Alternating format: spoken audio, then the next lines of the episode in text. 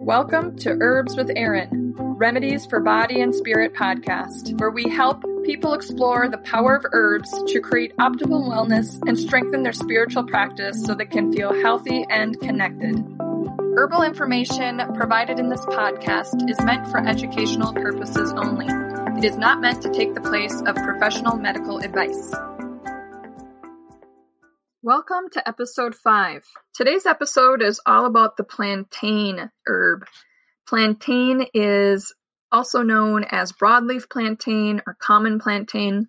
It is not the same plantain that looks like a banana and is yellow and that people bake and cook with. This one is a low growing plant that many people consider a weed in their lawn or garden. It's green leaves that grow very close to the ground, and they do have a flower that comes out of them, but it's not very showy. It doesn't have big petals or a vibrant fragrance or anything like that. So, plantain comes in many different species and it's found all over the world. It's very easy to find, grows in a wide variety of environments, and so it's a very common one to be talked about in most herbal texts and lessons out there. So I want to introduce you all to plantain if you haven't heard of this plant. It's a great one to start with if you're first learning about herbal remedies or plant identification. So, plantain, the most common one is Plantago major, which is the broadleaf or common plantain.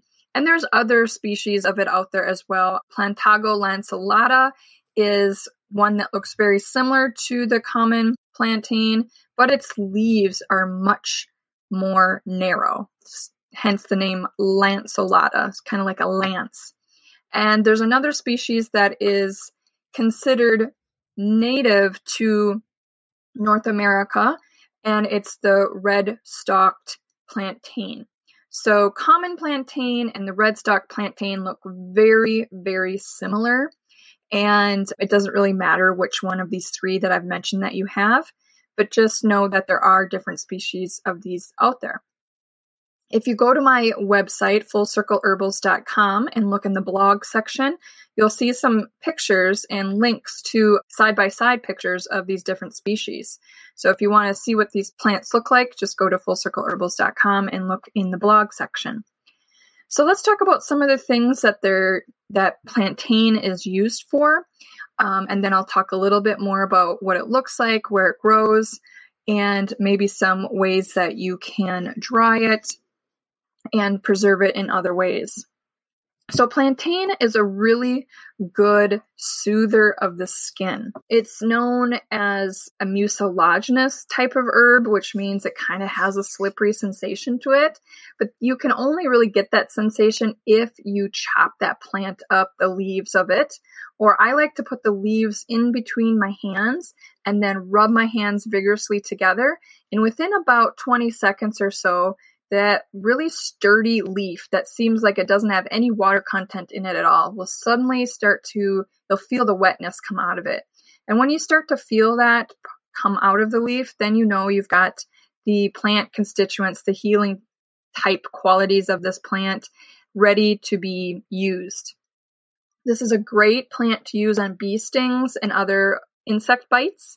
So, when I've had bee stings in the past, I grab for plantain as fast as I can. I rub it through my hands quickly and get it on that bee sting as fast as I possibly can. And it helps to reduce the pain, swelling, and uh, overall reduces the pain long term.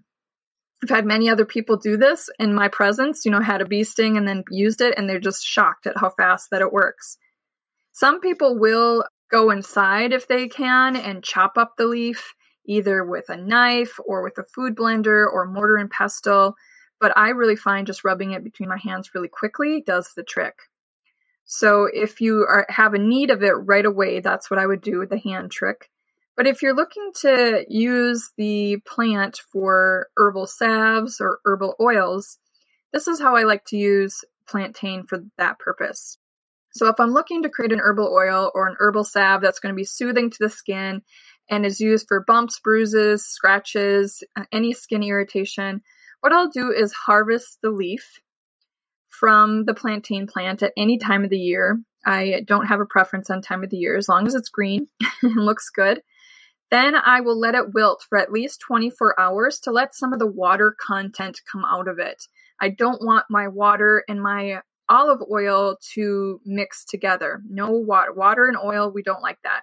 Because if you get little air pockets in your oil, then you have the water that's in the leaf kind of come out in there. In this air bubble trapped with water, you'll probably get some mold growing, and we don't want that to happen.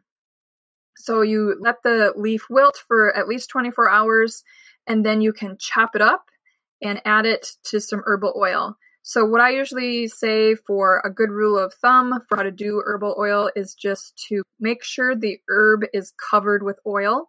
Now, sometimes the herb will float up into the oil and it'll kind of always be poking out of the top of the oil line and be exposed to the air, which we don't want because that is how mold can start to form.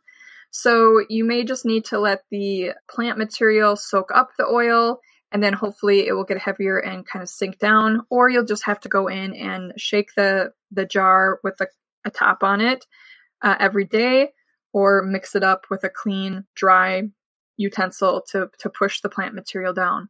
Sometimes i go back after a day or two and add a little bit more oil to see if I, that will help but basically you're just always trying to keep that plant material submerged. Now if you're just going to let it sit there uh, a good two weeks to four weeks, and that uh, olive oil will start to turn a brilliant, bright green color, and then you know that the plant constituents are coming out. Eventually, you'll strain out the plant material and you'll have your herbal oil. So you can use that herbal oil, like I said, on bumps, bruises, scratches, skin irritations, anything like that on the skin surface and help yourself, you know, soothe the skin that way. You could certainly add a little bit of beeswax to it to make a salve. So my rule of thumb is one cup of herbal oil and then one ounce of beeswax. You melt those together in a double boiler real gently, just enough to melt it. And then you add it to, you know, little containers or in a jar and let that harden and voila, you have your herbal salve that way. Very simple, easy uh, herbal remedy to start with and uh, a fun one to do because most people can find plantain anywhere. You certainly can purchase plantain herbal oil or herbal salves already made, but you'll be surprised at the price of what plantain herbal oil is compared to how easy and inexpensive it is to make on your own. Now, the plant also has some nutrient value to it as well. So people will eat the leaves when they're very new and in the spring mainly in the spring when they first come up. They're they're not as tough at that point, and they'll chop them up and add them to a salad and just be able to add some extra color to a, a salad and some other nutrients to it.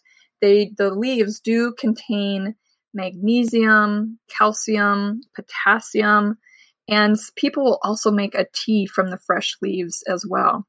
If you do make a tea of the fresh leaves, you can do that at any time. They don't have to be a the smaller size in the spring.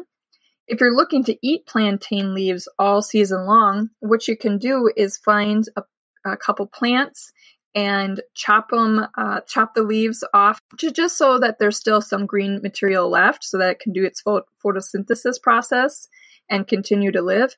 But if you cut some of those leaves off, then it will bring a new flush um, set of leaves up, even if it's in the midsummer, and then you'll have the smaller leaves to eat that way.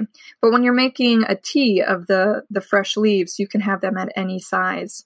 It's just like I said, as they get older, those leaves get a little bit tougher, and it's not usually as enjoyable to eat that way. Now, the other things that it can be used for is it has some anti inflammatory uh, benefits to it through tea or through eating it.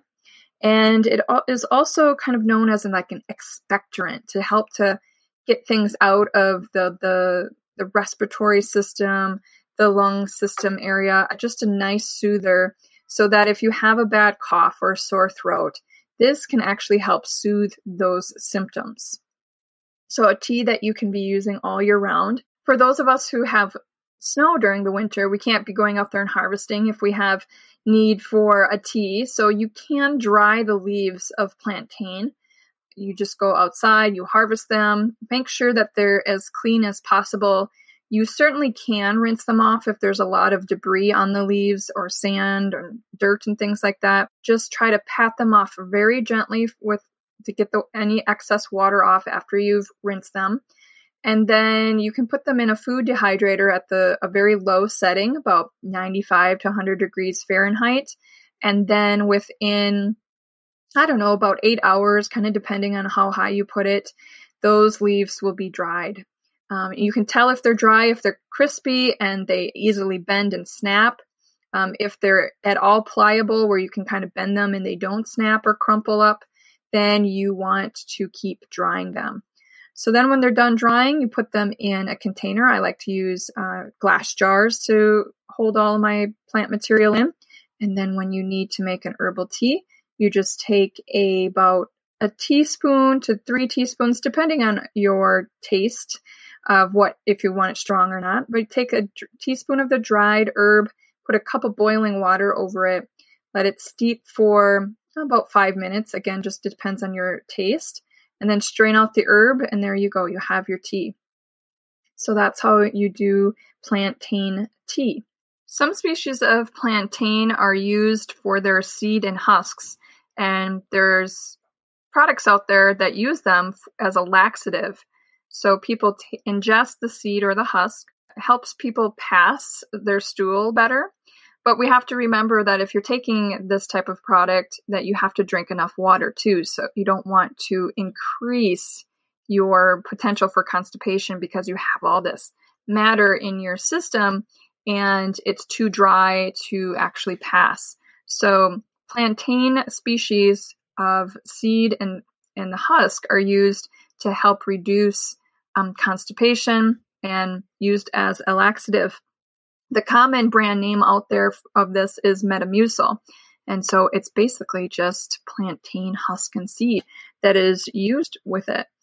And in general, it's the plant itself will help to soothe the gastrointestinal system because it is known as a mucilaginous herb, like I mentioned. So it has internal and external uses for soothing tissue area.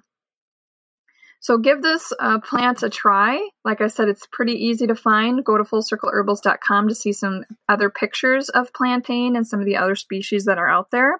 And when you have a positive identification on this, you know 100% that you have a plantago species in front of you, um, then you can give it a try as a food plant in your spring salads or as a pot herb in your soups or stews and then also as a tea with fresh or dried uh, leaves is as a tea and also as a salve for any type of skin irritation from bug bites to burns, uh, irritation from poison ivy, anything like that.